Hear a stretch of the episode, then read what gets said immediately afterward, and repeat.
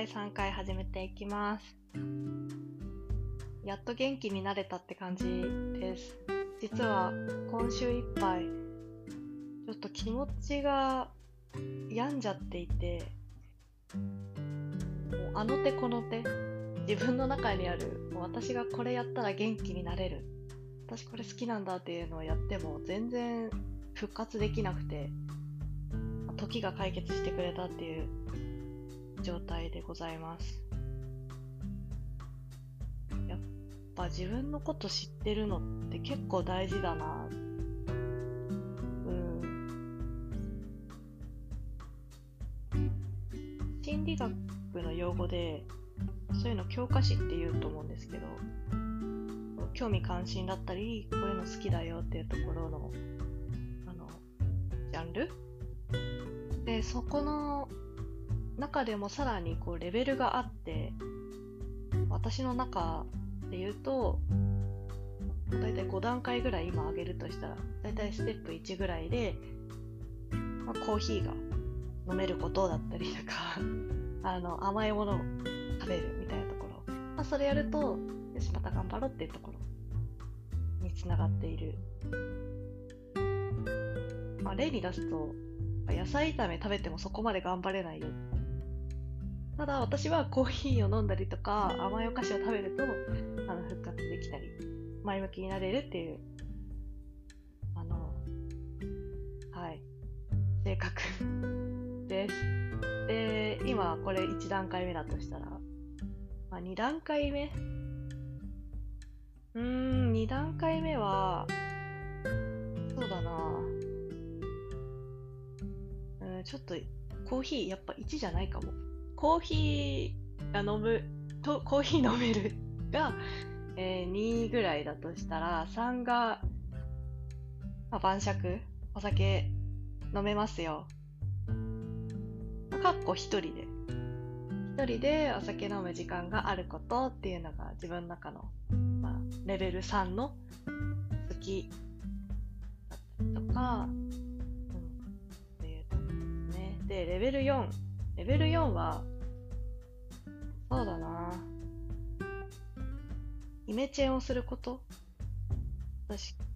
すごくこう、見た目、目にこう入ってくるところにこう常になんか変化があるとすごく楽しめるタイプの人間ではあるので、まあ、自分のネイルとかも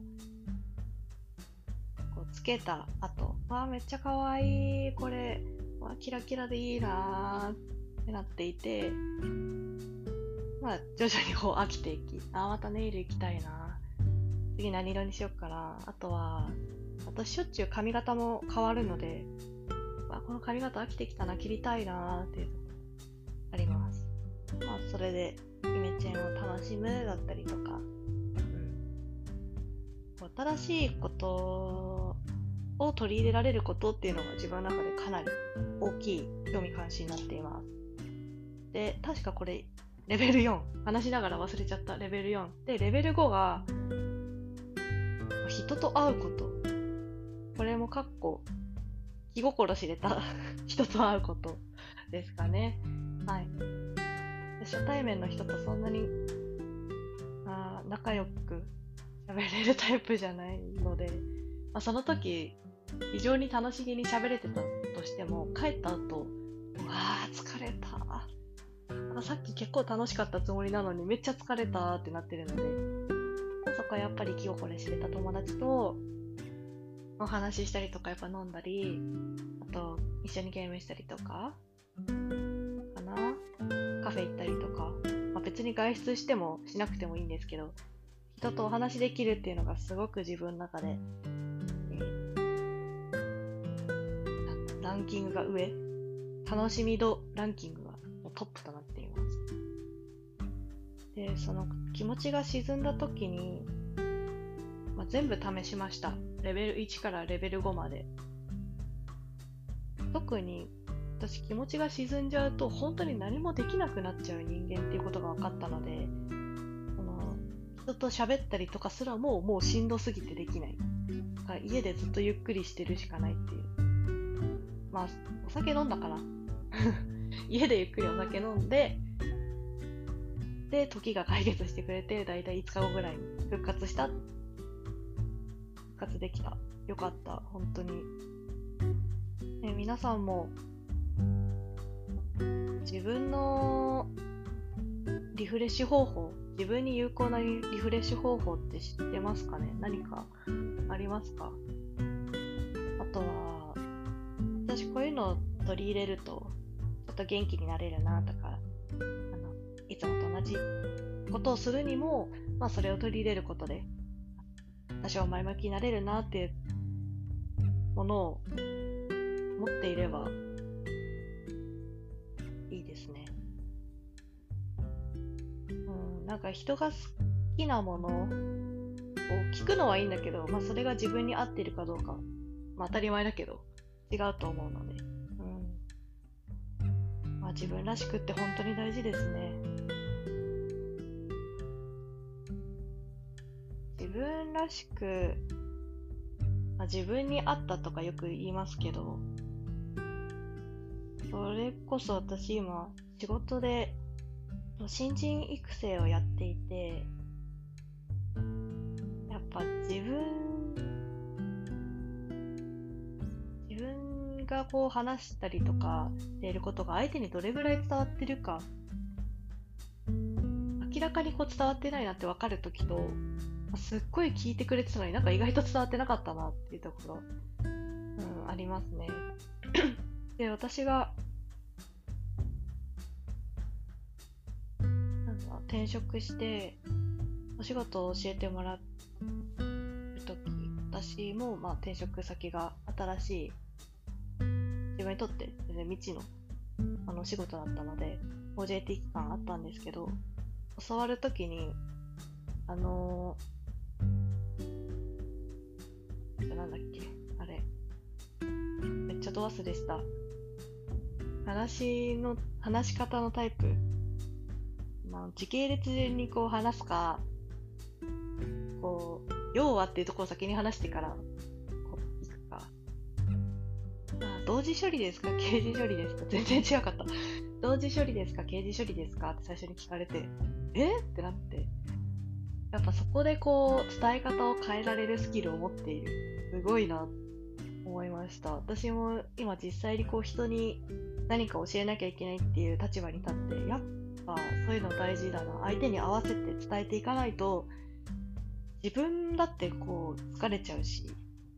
すごくこう言ってるのに、私言ってあげてるのに全然相手分かってくれないんだけど、みたいなところにも繋がってきちゃうと思うので、やっぱ相手に合わせた伝え方、相手に合わせたコンテンツを使うってすご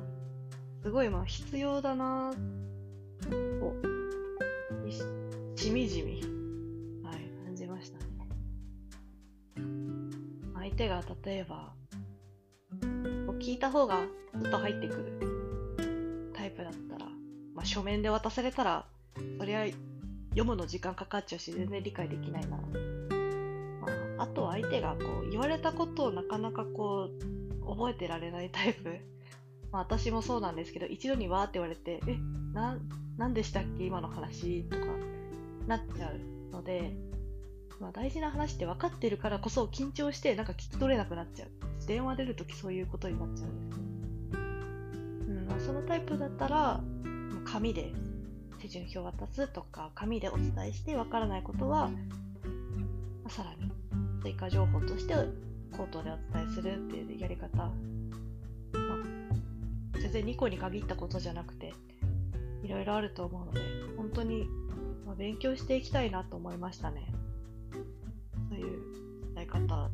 だったりとか、自分が使える技の種類。